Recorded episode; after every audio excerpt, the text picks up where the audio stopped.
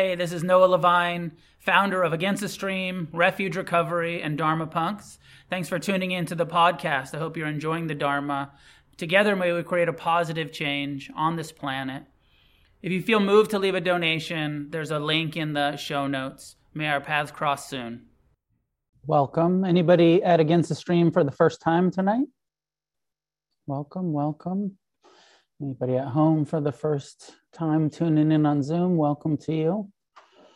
And um, I'd like to start by, you know, in service of uh, taking, building community. Part of the Buddhist model is not only our own meditation practice and our ethical behavior, practice of renunciation, but also community connection and um, so I'd like to start by having you introduce yourselves to each other and try to give some sort of prompt of what to say to each other, other than just like, hi, I'm uncomfortable talking to you. Um, tonight, I'm going to talk about what the Buddha did after he gained enlightenment. So, uh, what are you going to do after you gain enlightenment? so just like think about like if you became a Buddha, which, you know, I'll give you a simple definition that through your own efforts and meditation, and you came to this place where you didn't suffer at all anymore. Zero suffering, alleviation of the causes of suffering, which is our attachment, no longer attached. You're able to respond to everything with non attached appreciation. No matter how pleasant it is, no matter how lovely the experience is, non clinging. No matter how impermanent it is, non clinging, letting go. And the ability, you, through your own efforts, develop the ability to have compassion for all of the pain, both internal and external. Everything unpleasant met with friendliness rather than aversion, met with caring and warmth and, and understanding and forgiveness rather than, I fucking hate this. No more, I fucking hate this. What would you do if you had no attachment, no aversion, and you totally understood that your mind has a mind of its own and that it's not who you are. And this ego identification this personality tendency that we have is not who we actually are.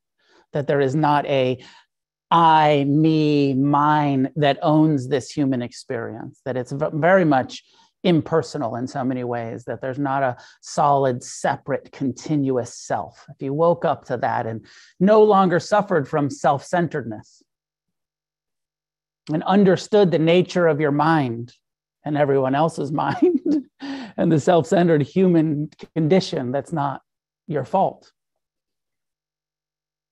Compassion and non attachment and and this kind of wisdom. So when you have that experience, it's coming soon, I can tell. You're just on the verge. Last week we talked about the Buddha sitting under his Bodhi tree, battling Mara and the uh, mind attacking with greed and hatred and delusion, just like your mind attacks you. And that he saw through it and that he woke up and that he freed himself from suffering. So just pretend for a moment that that's going to happen for you soon. You're going to be free from suffering. What the fuck are you going to do with it? what would you do if you got enlightened? to go to work on Tuesday? Maybe, maybe like I'm just gonna show up in my life as a kinder, wiser version. Uh, are you gonna, you know, start a mega church? If I can sell that shit on Instagram, how can I monetize it? right? Like that kind of if as soon as you have that, how can I monetize it? Yeah, no, you're not there yet. not there yet. How can I give it away? How can I? Or part of what we'll talk to about tonight, maybe your mind goes to like, I'd fucking go live in a cave and enjoy my bliss. Fuck this world. with non attachment, non aversion. But fuck this world. I'm out of here. Fuck the rat race. Um, which the Buddha came close to, you know, and I'll talk about that tonight, where he was on the verge of like, I don't want to deal with humans. Humans are fucking annoying.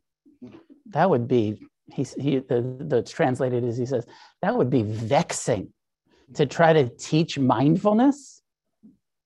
What a pain in the ass to a bunch of unmindful, self centered people. That sounds unpleasant.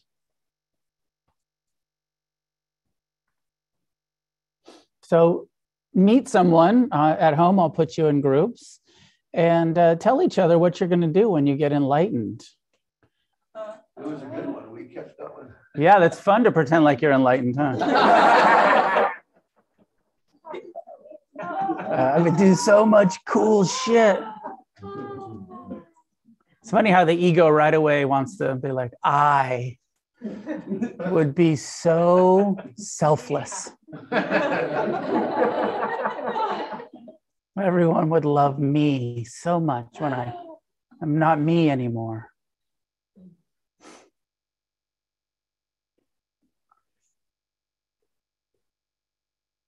All right. Well, um, if we want to ever get there, we have to meditate our way there. So let's do that together. Find a way to sit that is upright and relaxed.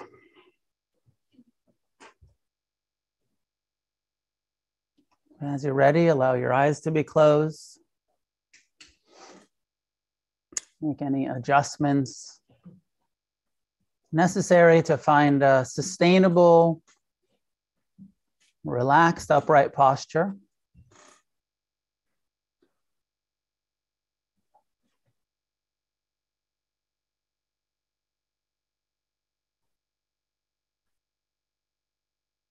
Releasing any unnecessary tension in the face, the brow, the eyes, the jaw.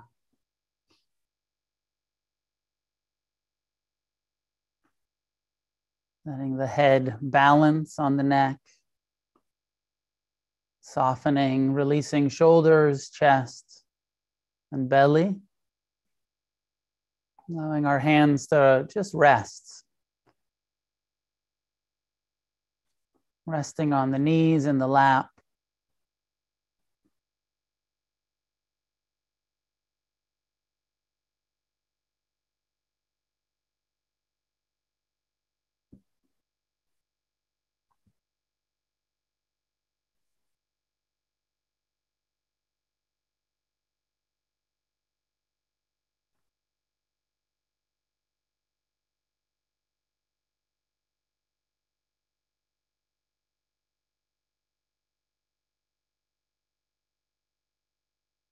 Establishing an attitude of friendliness, of kindness, the intention to be patient and tolerant with your own mind and body.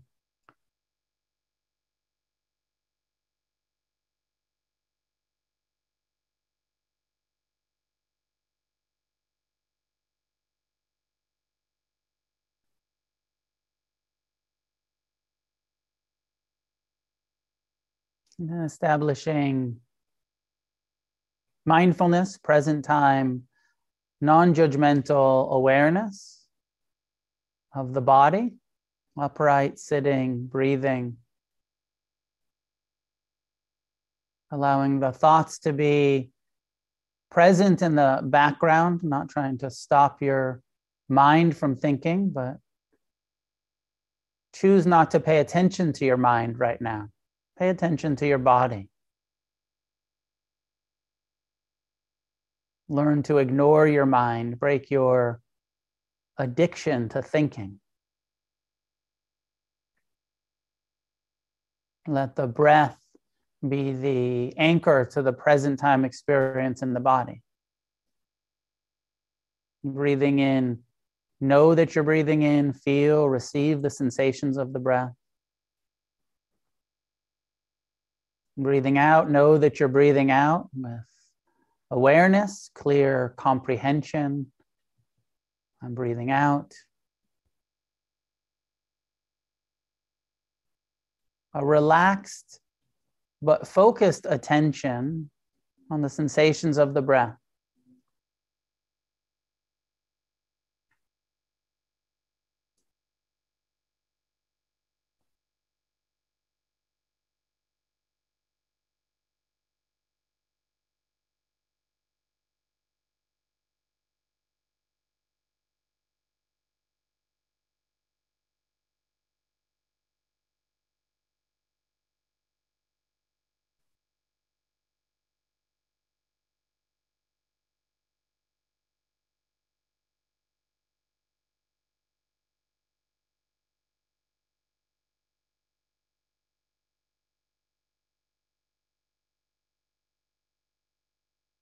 Each time the attention gets drawn into something else, hearing or thinking, acknowledge it with patience, with acceptance, thinking again, no judgment, just what the mind does. But choose to disengage from the thought, come back to the breath over and over.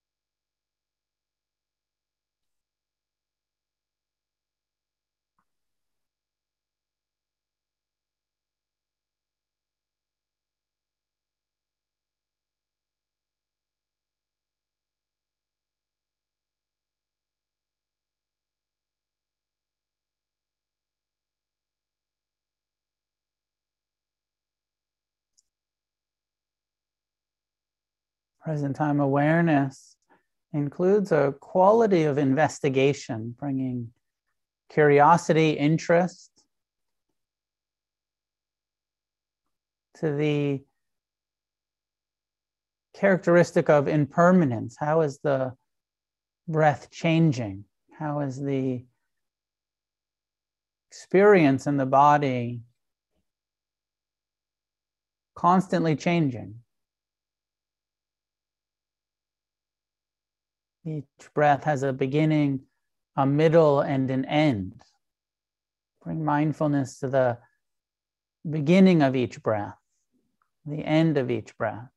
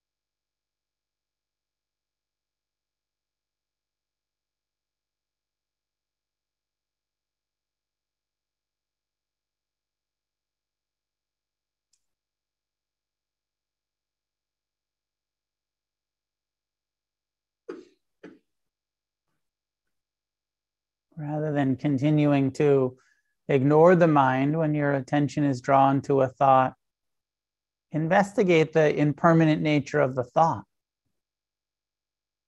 The story that the mind is telling about the future or the past or even the present.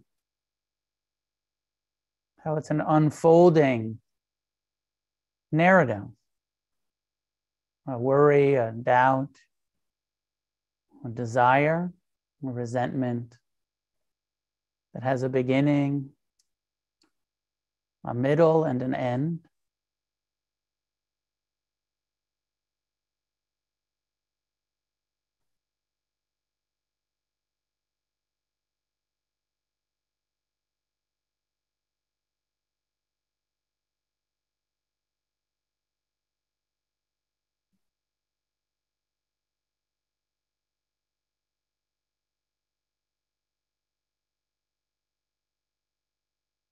Your attention is drawn to a sound, likewise, investigating the arising and passing of sound,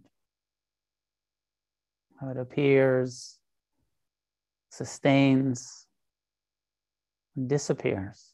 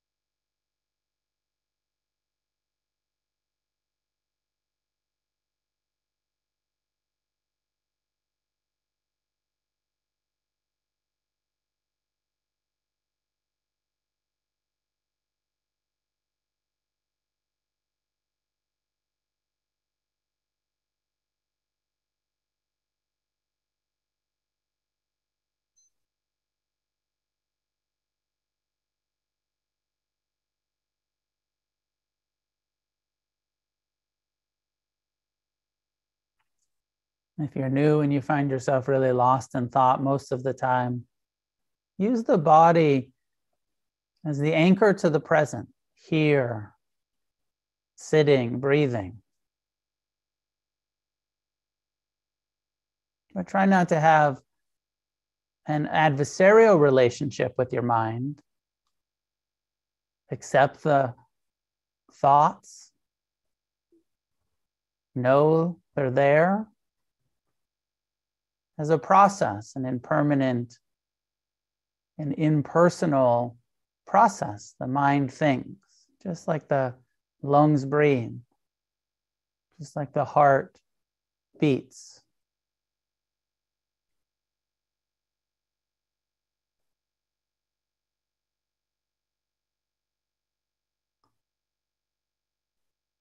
A kind and accepting intention towards our own minds. As we try to see more clearly the nature of our minds.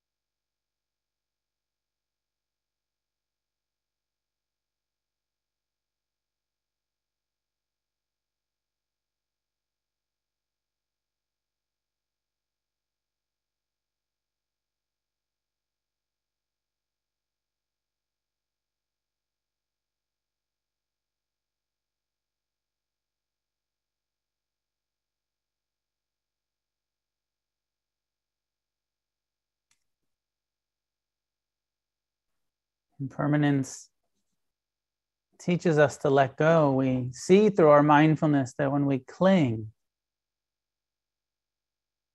we create suffering. Softening the jaw, the belly, the heart, and letting go of anything that we've been clinging to about the past, about the future.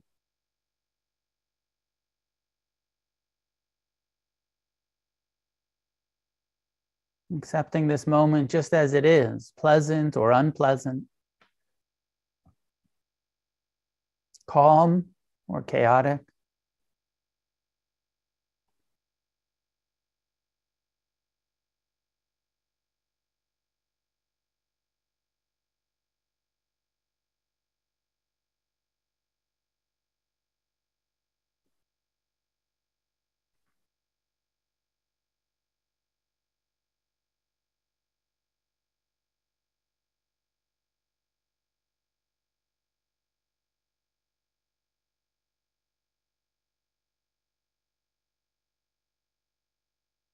These last couple of minutes,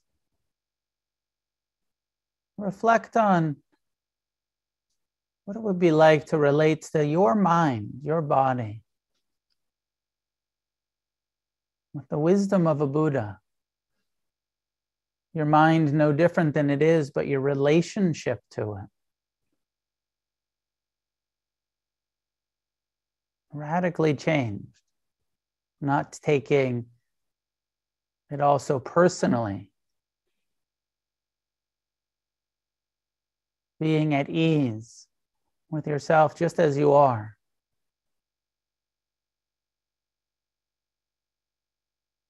Having compassion for all of the pain, both internal and external.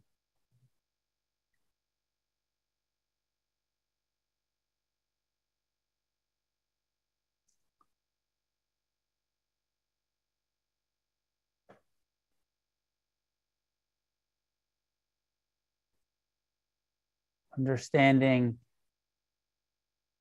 that happiness or unhappiness is not based on what's happening, but how we respond to what's happening.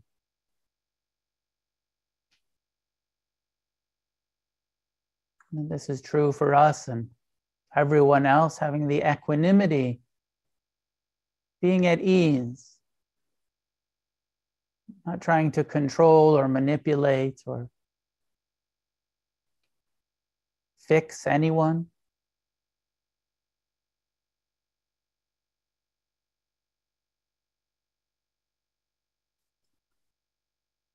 And that your heart naturally radiates loving kindness towards all living beings. Even the enemies, even the difficult, confused, kindness and compassion for all living beings.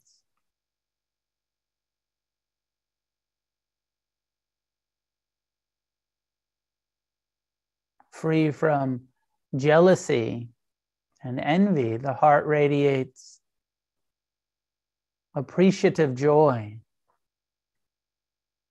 empathizing with all of the joy that is being experienced right now.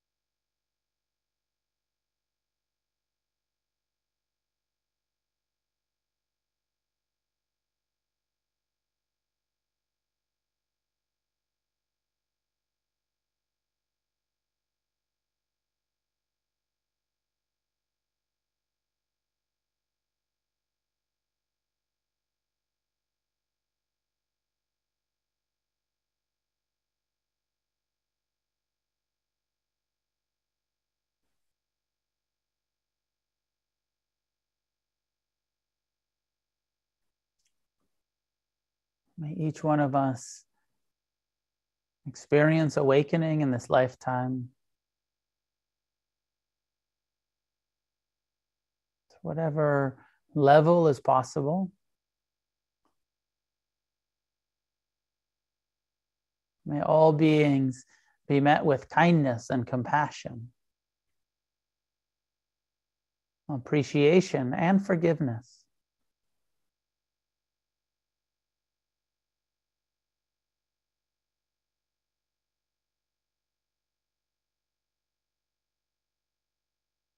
And may our practice, our community, our good intentions create a positive change, both internally and externally in our lives, our families, our communities, on this planet.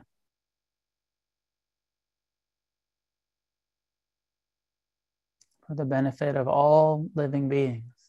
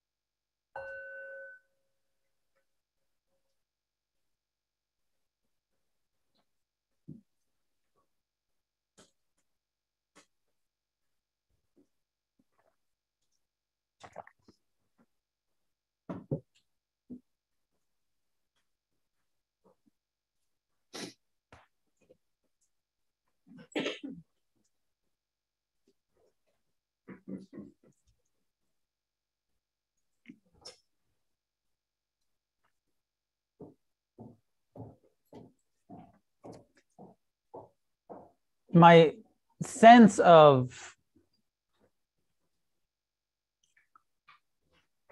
what we've come to know as Buddhism, the, the Buddha, Siddhartha Gautama's intention was to um, give us a tool that was applicable, that Buddhism wasn't meant to be some sort of religious belief system, but a practical, applicable way to train our minds and our hearts and our actions that we could directly experience transformation, not based on what we believe, but our internal awareness shift.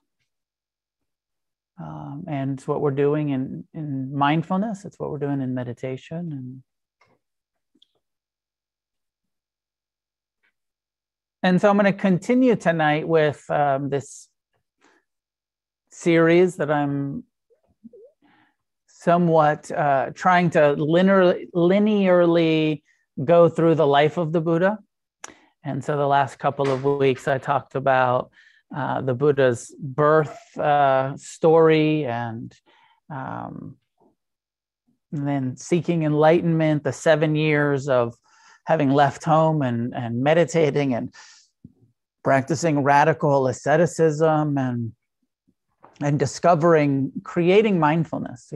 Mindfulness is um, one of the few things that is totally original to Buddhism. Some of the other uh, parts of the Buddha's teachings, like karma and reincarnation, and um, already existed in Indian tradition um, and happened to be true. And so he included it. Um, but mindfulness didn't exist as i talked about last i think it was last week uh, he was only taught concentration based meditations and um, and it was mindfulness what that was the game changer for his awakening. And the difference between concentration and mindfulness is uh, the difference between ignoring and including. When you get really concentrated, you ignore the causes of suffering and then you feel fucking great. Mm-hmm. Ignorance is blissful. concentrate that shit away. Get the fuck out of here. But concentration is impermanent. So then all of the causes of suffering come back when you're not concentrated. You can ignore it for so long. You can meditate that shit away, as he found. But then mindfulness is let's include it. Let's turn towards the causes of suffering rather than ignore them. Let's be mindful of what our mind is doing and the suffering that it's creating for us. Let's be mindful of our tendency to craving and clinging and self centeredness and fear and resentment. Turn towards it, towards our reactivity, towards see it and start to see how impermanent, how impersonal, how much suffering there is when we obey the untrained mind. Mindfulness trains the mind to be inclusive rather than excluding. And that was a game changer. And, and so he sat there under the Bodhi tree and, uh, and everything changed. And it wasn't like my, my own sense of it is it's not like it just all of a sudden oh, I figured out mindfulness. It, there was that seven year journey of the asceticism and developing and trial and error of like, okay, concentration is good, but it's not enough. Renunciation is good, but I have a tendency to take it too far, and that's not good either. And that coming back to the middle path, mindful, inclusive, accepting, compassionate, understanding of the nature of our minds, the nature of reality. And what an interesting thing to think about. Um, what would you do, like we did when you're introducing yourselves? What would you do if you were free? And uh, the Buddha didn't have the motivation. It's not like he, it doesn't sound like he went out and said i'm going to get enlightened and then i'm going to tell everyone about it. He you know he was just keeping it simple. He's like i'm just going to get enlightened. I'm going to try. If it's possible to end suffering this self-centered suffering that we create for i'm going to try to do that. And then when he got there and he got there if you know if you believe in this shit he got there. And then my sense from the stories in the scripture is he's a little bit like, oh, fuck, now what? I'm here.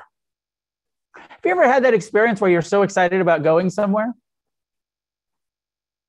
To a physical destination, like I'm going to Venice.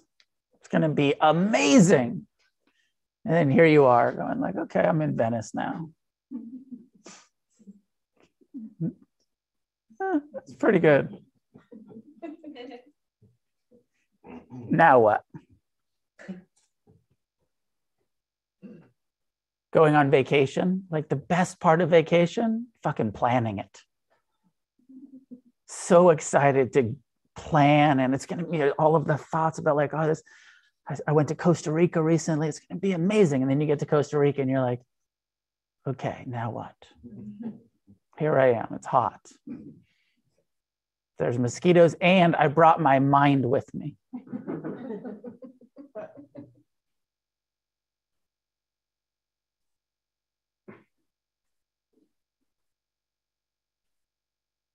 so the way the story goes is that he's sitting there and and I, I talked last week about how Mara attacked him, the verge of enlightenment, and his mind is doubting his own worthiness. His mind is lusting. His mind is uh, judging, aversive, violent thoughts, lustful thoughts, doubting thoughts. Mara attacks him. And he sees through and he says, I see you. This is just the mind. It's not who I am. It's just judgment. It's just lust. It's just anger. It's just fear. These are just thoughts. This is the impersonal nature of the unskillful aspect of our minds, the ego mind, whatever it is. Sees through it and he says, I'm not buying it. I'm not going to t- I'm not identified with it. I'm not taking the bait. And that's the really the shift from unenlightenment to enlightenment. Us unenlightened people take our minds personally. believe we are our motions. We don't just relate to, oh, fear is arising and passing. Like, I'm fucking scared. I feel unsafe. I, you know, we take it all personally rather than seeing, oh, this is just a afflictive emotion arising and passing through my mind. Oh, look at that. Unworthiness. Interesting. I really feel like a piece of shit today. What's going on in my mind? You know, that sort of gentle, open relating to it rather than being it. A shift. I see you and see the wisdom. And likewise with the wisdom thoughts. And he didn't say, like, well, I'm just the good stuff and not the unpleasant stuff. Also, the impermanent nature of compassionate thoughts. They arise, they pass. Loving kindness thoughts, the appreciation thoughts. It's all a process. And that battle with the mind, and uh, my sense is that he thought, and I said last week, like he thought, okay, I did it. I finally vanquished, I finally got rid of the ignorance in my mind. I know that's, I feel like that's like what we, uh, it's so common to think like, I would be happy if I could get rid of those difficult parts of my experience. And I feel like even the Buddha, right into enlightenment, sort of brought this like, if I could just get rid of this identification with my mind, then it would stop. Mara would vanquish, vanish disappear, go away. And Mara, the you know, Mara is characterized as this like demon that like slinks off, and he's like, "Okay, you saw through me, and you kicked my ass, and you're not suffering anymore, and this is a I'm defeated." You ever have that experience where your mind's sort of pissed that you're not mm. taking it personal? There's that part of your mind that's just like, you're not suffering enough about this. You're not, you know, you should be more afraid. You should be more angry. You should be more, you should suffer a bit more. And and that and that Mara kind of like is dejected. And then the very next day, now he's the Buddha. He's no longer Siddhartha, the lowly, unenlightened Bodhisattva. He is the Buddha, Tathagata, the awakened one and Mara comes back and says, You're not really enlightened. You think you're holy and pure and totally free, but you're not. And he responds to that thought that arises in his mind. And he says, You're wrong. I am. I see you. This is just fear based, judgmental, conditioned thought. This is just Mara. I am totally free, even towards this doubt that is arising, even towards this fear, even towards this critical mind state that we call Mara. I am free. And throughout his life, he maintains that level of mindfulness that when those ignorant thoughts arise, he just says, I see you, Mara. Mara continues with the Buddha his whole life the mind continues. After enlightenment, you still have emotions. Bad news. Your mind still judges and compares and lusts and fears and does all that same shit. But how you relate to it, how personal you take it, how much you suffer about it drastically changes. It's the whole Buddhist model. Not freedom from the arising, but freedom from suffering about what is arising. Now, the other reality here, um, you know, kind of the, the bigger picture, is that the uh, frequency decreases rather than living in constant self centered unworthiness it just comes up once in a while. It's no longer the uh, constant. Mara returns to the Buddha a little like over 40 times in 40 years. So it's not like he's saying every day I'm getting attacked by Mara, but occasionally Mara is attacking. That part of the mind is attacking occasionally rather than living with it.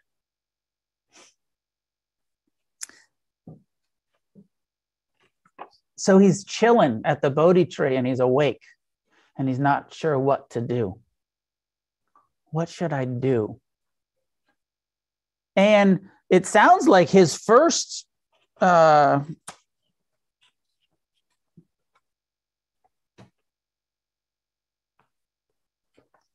He said, Wide open are the portals to the deathless. Let those who hear show faith. But if I was minded, if I was thinking about um, to not tell, if originally I was thinking that oh, this would, to not share the Dharma because I saw that it would be vexing in trying to explain how to get here. It would be stressful. It would be a pain in the ass. How am I going to explain this? Subtle, inclusive. Don't ignore your pain, turn towards your pain. Nobody's going to buy that. Nobody's going to click subscribe to embrace your pain. Everyone's going to be like, no, no, I'm looking for bliss. I'm looking for the end of all unpleasant thoughts and feelings. I'm not, I'm not signing up for learn to have a sore ass and a loud mind and be at peace with that. So originally he was like, I don't know, it sounds stressful.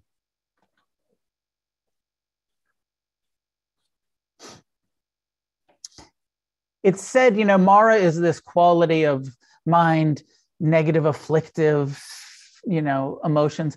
But then there's the the Buddha mind or the wisdom mind, and, and in this uh, formulation, it's actually talked about as like a divine uh, deity.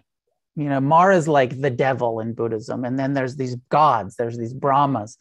I take it all as psychological uh, analogy that these are all just human mind states. I'm maybe too rational, Western, whatever it is, to believe that like there's these demons and gods that are talking to the Buddha. I think it's just the way that religion recorded his internal conversation.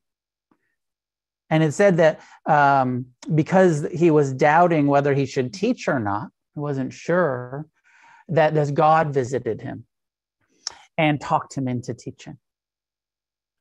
And um, I, I, you know, don't think it was a God. I think it was just a wise part of his mind. You know, that internal dialogue the devil on this shoulder, the angels on this shoulder that we all have. The you know, there's the wisdom and the confidence and the you should totally help people. No, no, that would be a pain in the ass. Don't help people. But you should totally share this with people. Ah, I don't feel like it. I want to just chill. I don't want to be of service. And he responds to that thought. He says, to his own mind. Enough of this teaching of the Dharma that even I found hard to reach, for it will never be perceived by those that live in lust and hate. People dyed in lust, and whom a cloud of darkness lapses will never see this truth that goes against the stream is subtle deep, and hard to see. And is where we take our banner against the stream. This truth that goes against greed, against hatred, against self centered human obsession. People who are dyed in lust and hatred and political views and opinions and you know just self-centered fear-based ego identification, this teaching that is subtle, that is inclusive, that goes against the norm, that is counter to our instinctual drive towards pleasure away from pain.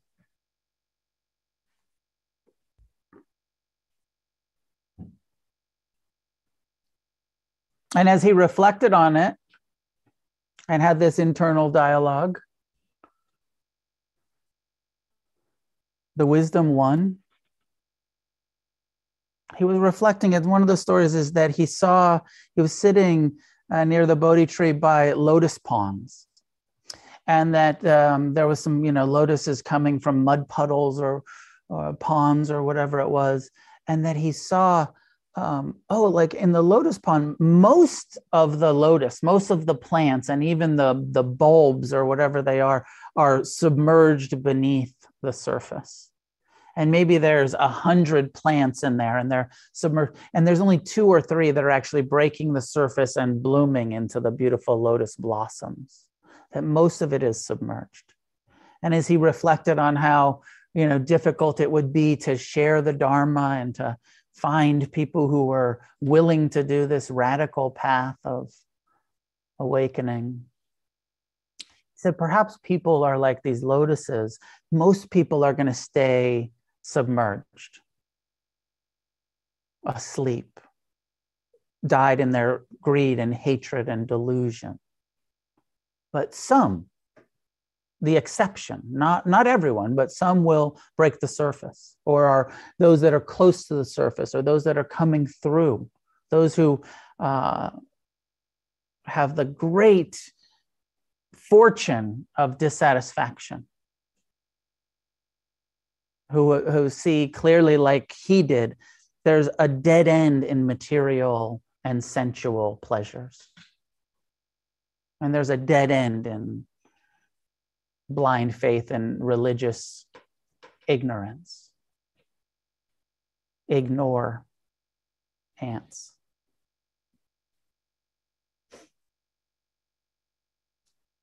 And the other analogy that uh, referred, you know, his he, he saw he's like it's humans are are so asleep like uh, like the lotuses submerged. He said most people uh, you know just because of the way not judgment of this just the reality because of the way we're born with this survival instinct and the craving. And he said it's like we have mud caked over our eyes. It's so hard to wake up because it's just like so uh, submerged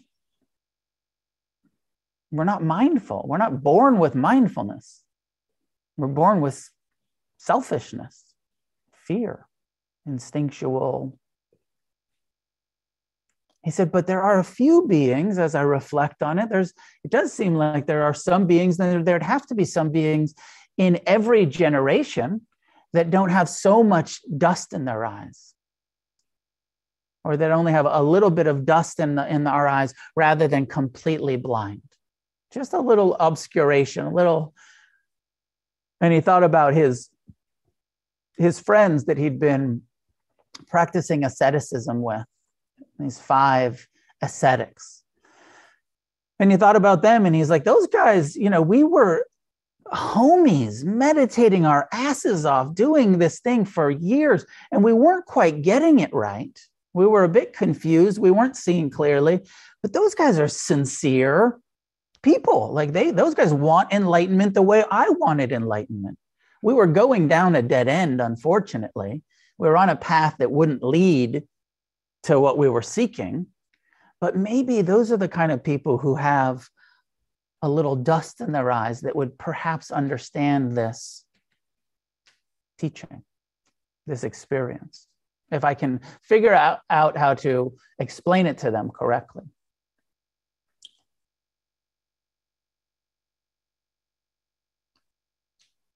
And he didn't have it all formulated. He didn't he wasn't like it took him a while to figure out how am i going to explain this? Non-attachment and everything's impermanent and uh, compassion's the only rational relationship to pain and you can't get rid of pain and meditating it away isn't actually the solution. We have to meditate with it towards it. Uh, so it took him a little while to kind of figure out, and he used the. Eventually, he figured out like, okay, there was a he used the medical model. There was suffering. There was a cause of suffering. There's like a disease, and then there was a cure, and the cure of the, to this disease, and he formulated it into the eightfold path. The treatment. But before he uh, did that, um, he did decide, you know, he had that internal dialogue and he said, okay, I'm going to go find my homies and see if I can explain this shit to them. See if if I can if if they'll if I have the ability to impart what I've directly experienced. Uh, can I teach them mindfulness? Can I teach them what I've learned?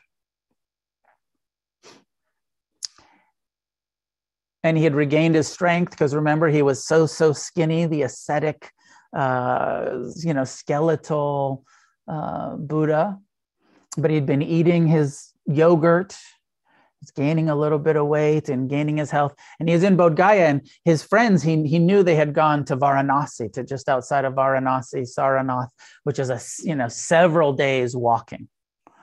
And so he had gained, regained his strength and um, and he decided that he would try to you know reflect on how to impart the, the dharma uh, on his way to go find his friends teach them this against the stream method of awakening and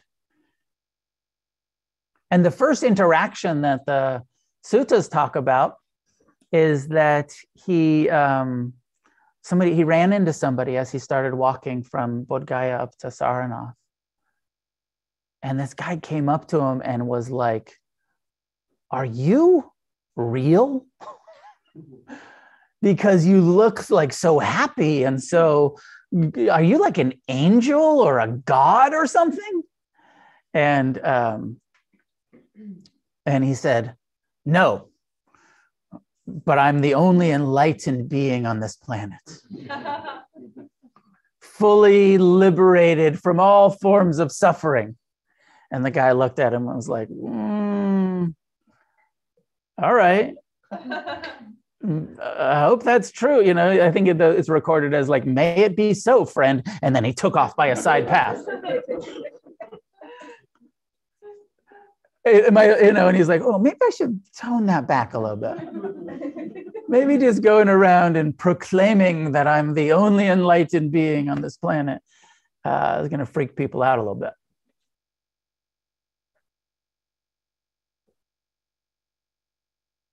When he was before he formulated the four noble truths when he was reflecting on this walk uh, he's like okay there was five phases to my journey. And maybe i can help if i reflect on these five phases of my journey that that will help me um, explain it to others. He said the first part was that i had faith I believed it was possible. I was, I had confidence. I just, I thought I, there had to be a solution. I was optimistic. I was confident. I was, uh, I had faith that it was possible to change our relationship to this human condition.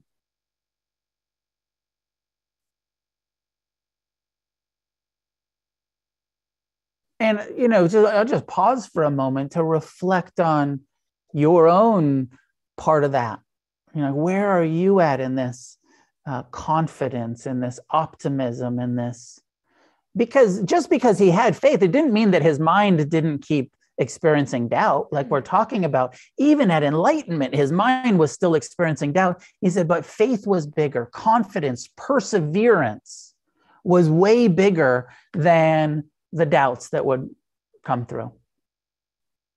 And so, faith, not the absence of fear or the absence of doubt or the absence of, but that the container of, like, yep, I have doubt, I have disillusionment at times, but I have a general sense of the capacity for human beings to end suffering, including us, including me, including you that this is a possibility. Said I had faith that I could do it. I don't love the term faith because it tends to be used, uh, especially in Western religions, but also Eastern philosophies, as a sort of like encouragement to believe some shit that's probably not true. Blind faith. Just believe that shit. Don't ask questions. So it's not that kind of faith, it's more the confidence in our own ability kind of faith. He said, from that faith, number one. Number two, I had the energy, I was willing to put in the work, the effort, the vigorous, I studied, I listened to the teachers, I reflected on what they said, I meditated my ass off. I did the work, I put in the effort. The faith without works is dead. You know that saying? I think it's Shakespeare or some shit. Maybe it's in the Bible. I don't know. Yeah, they stole it from Shakespeare, I'm pretty sure. Because you and how many of us have been guilty of that? Of like, oh, I love the Buddhist books and I fucking believe in Buddhism, but I don't meditate. And it's like the effort of, well, what are you going to do with that belief, with that faith? I'm going to put it into action. He said, I did that. I, said, I, I went on this journey. I practiced the asceticism. I um, did the yoga. I did the, you know, whatever. I chanted Hare Krishna. I did all of it. And had the discernment to be like, well, this works a little bit. This works a little bit. This got me over here. Concentration is good, but it's not the solution. He said, and then uh, the game changer was mindfulness and concentration and seeing the difference between the mindfulness and concentration. Faith effort mindfulness and concentration when brought together. The ability to in the meditation instruction tonight i said um, pay attention to your breath break your addiction to thinking. That's where concentration is really good. Break your addiction to obeying your mind, learn that you can choose to ignore it, and develop the ability to be able to choose to ignore Mara, to concentrate it into the background, and you can be at ease in the present. Concentrate your, your, your pain into the background. It's a good skill to have. You just don't want to ring that bell over and over and over. It just can't be your only skill because it's not going to work. But he said, the effort that I put into concentration helped me so much. And mindfulness. When I learned to be focused, but also inclusive, turning towards, being with, accepting, that's what really led to the fifth level, which was wisdom. Faith, effort, concentration, mindfulness, wisdom. And the wisdom was what was the mindfulness and the concentrated mind revealed is that everything's impermanent. And not as a knowledge, because you already know everything's impermanent, but with mindfulness, the wisdom, the embodied harmony with impermanence. Rather than it's, I know it's impermanent, but I'm still resisting it. Wisdom is no longer resisting, no longer clinging, no longer having an ignorant, delusional relationship, but accepting this is the way it is. It's all impermanent.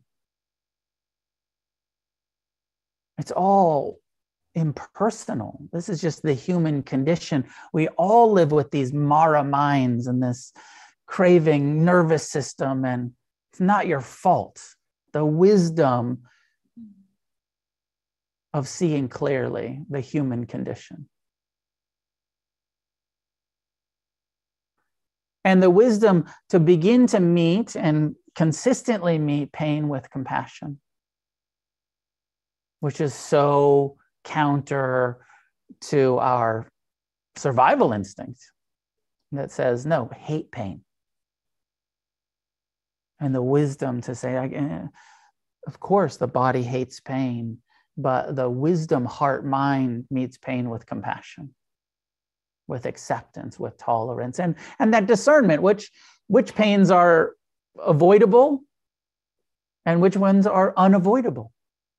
And for sure, Buddhism isn't teaching wisdom isn't uh, uh, what is it masochism. It's not like yeah yeah just like pain. We, we worship pain.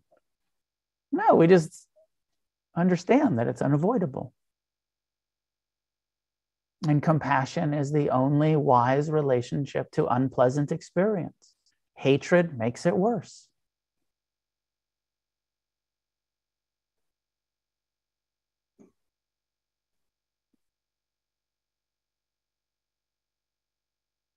So he's thinking about this. These, this is a teaching. It's called the five spiritual faculties or powers um, that he talks about later that he arose in his mind when he's reflecting on how do I teach the Dharma?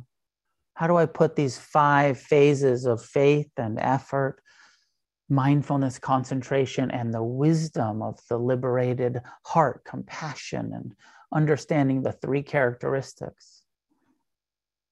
In some ways it's the first teaching. We talk about the four noble truths as the first because it's the first time he verbalizes it. We, uh, which i'll do next week where he puts it into the four noble truths the eightfold path. But these five qualities are something that he's reflecting on as he's walking to saranath the way it's recorded.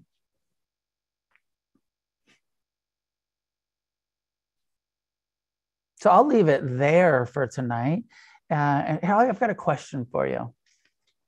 You got a question? I've got a question for you first, for everyone, and then you can answer the question. Um, think about how much confidence you have.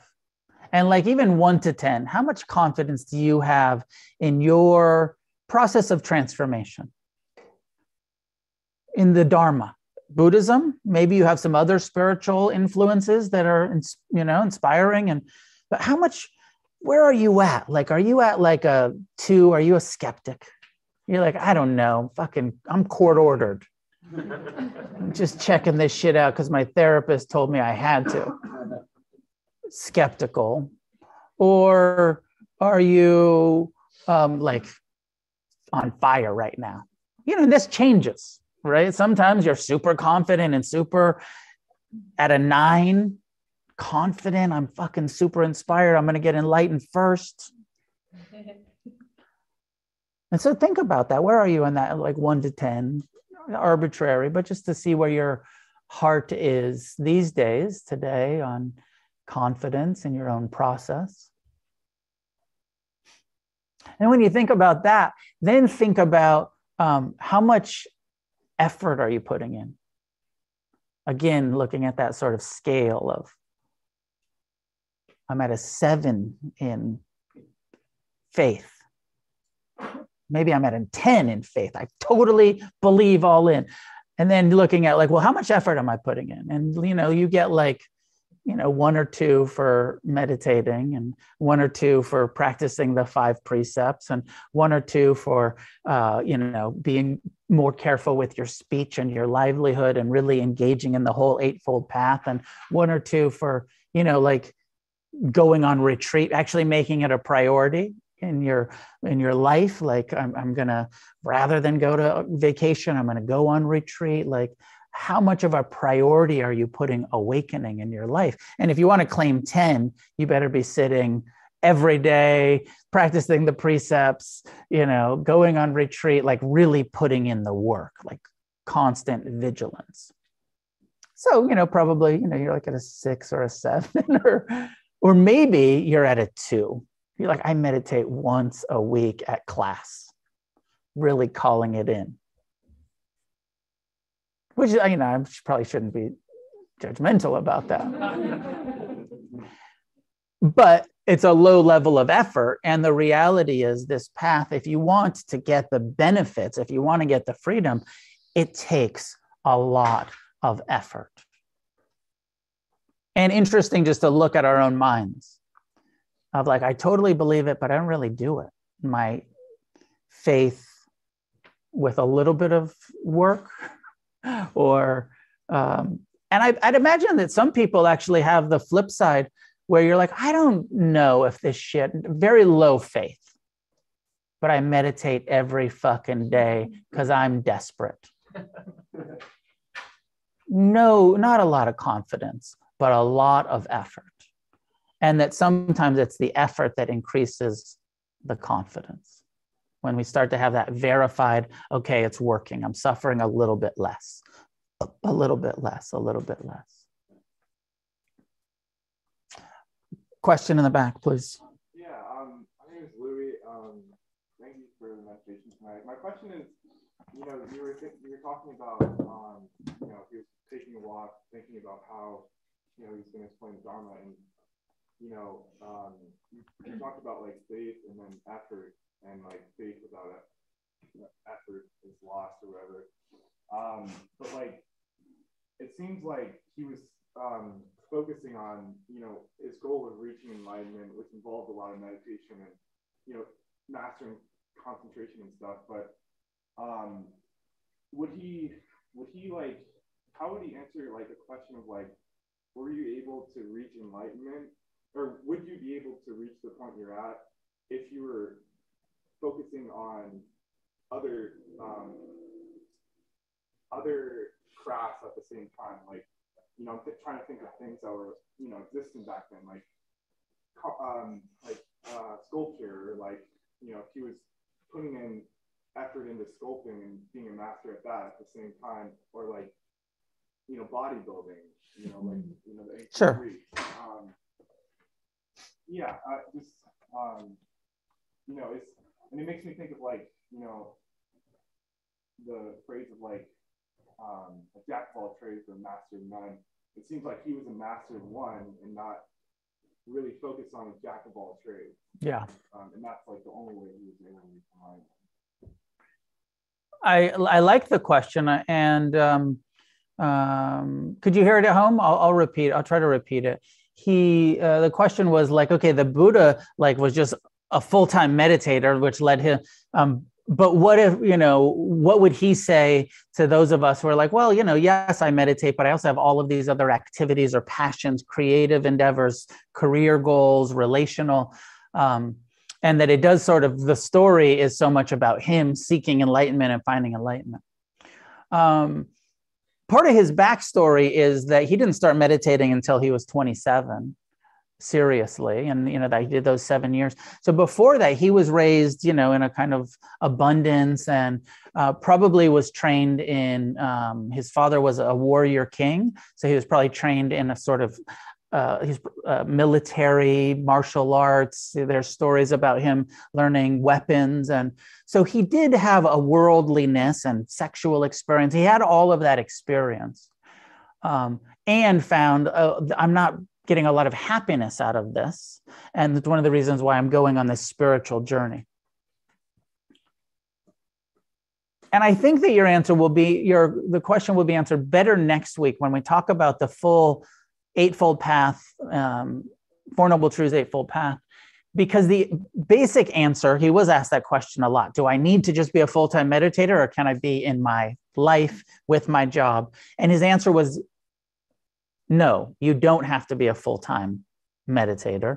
If you follow this eightfold path and you bring mindfulness to your speech and your actions and your livelihood and your sculpting or bodybuilding, or the difference between him and us is that nobody taught him mindfulness and how to do that in daily life.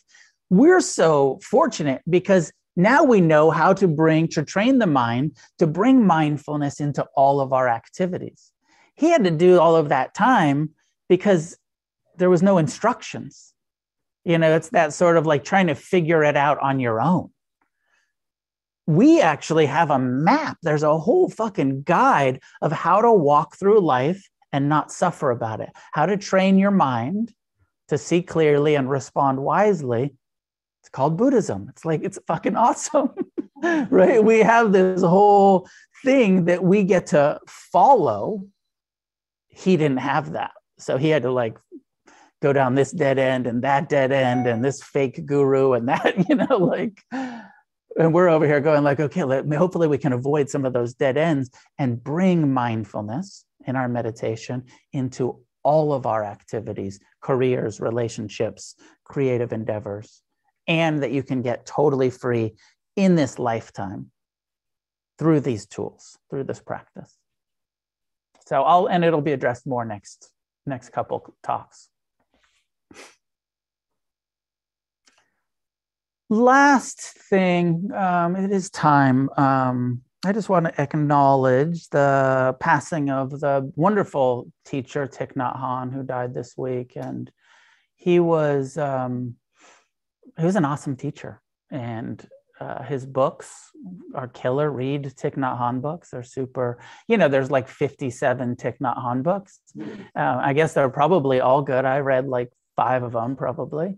Um, you know, this story that I'm telling of the Buddha's life, uh, Thich Nhat Hanh did a very cool, super creative version called Old Path, White Clouds. I might have said this last week, actually.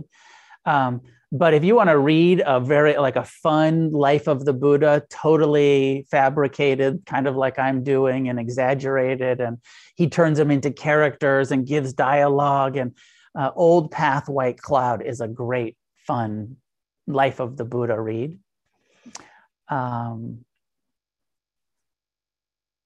and what a you know what an awesome example of like a modern uh, you know in our lifetime person who took the Dharma and embodied it and spent his lifetime sharing it with others, having escaped the Vietnam War and coming and being a, uh, a teacher and a social and political activist. And uh, I just think that, um, you know, I, I, studied with Thich Nhat Hanh and did some retreats and went to lots of lectures. And for me, he wasn't my heart teacher, obviously. Uh, I'm not in that lineage, but I was very inspired by him and uh, integrated a lot of his teachings into my practice and into my teachings. Um,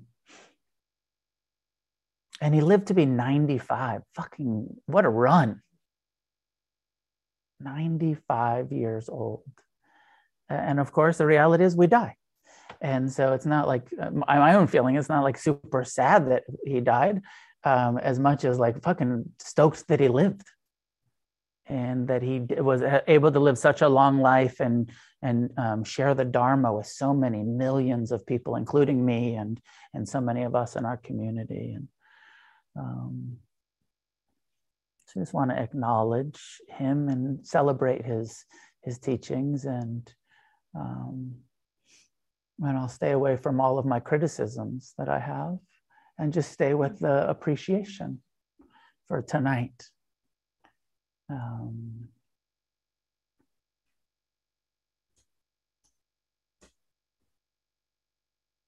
and also a friend in, in the community, um, Stephen Moak, who uh, remodeled this room and uh, built the shelves over there and the kitchen, and he actually remodeled this whole space for us uh, also died this week. And some of you might have known him. He was often here on Monday nights and um,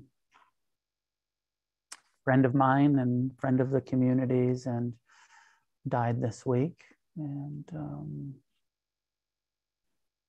I've been feeling that. It was very, uh, it's close to me.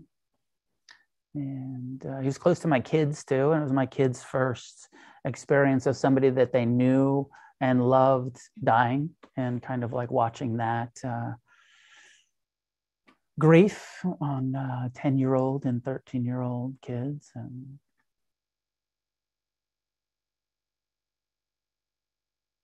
so i want to dedicate the merit tonight to these two uh, beings that passed this week, Thich Nhat Hanh and Stephen Moak. They're just, you know, very similar. any merit that comes from our practice, our wise intentions, our mindfulness, be offered outward in all directions and sending some of this merit, these blessings, these good thoughts uh, to Stephen Moak, wherever his uh, process is continuing to, to Thich Nhat Hanh, and to Moak's family and friends who are grieving his loss, and to all of the people who are grieving the loss and celebrating the life of Thich Nhat Hanh. And may each one of us get as free as possible, and together may we create a possible, a positive shift in this culture, on this planet, in this lifetime.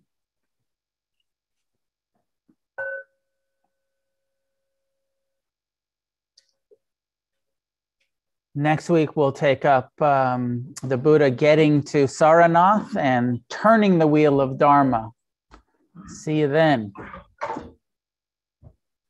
Oh, don't forget to donate. Against the Stream needs your money. So Make some donations on your way out. Thanks for tuning in to the podcast. This is Noah Levine, founder of Against the Stream and Refuge Recovery. If you feel moved to leave a donation, there's a link in the show notes.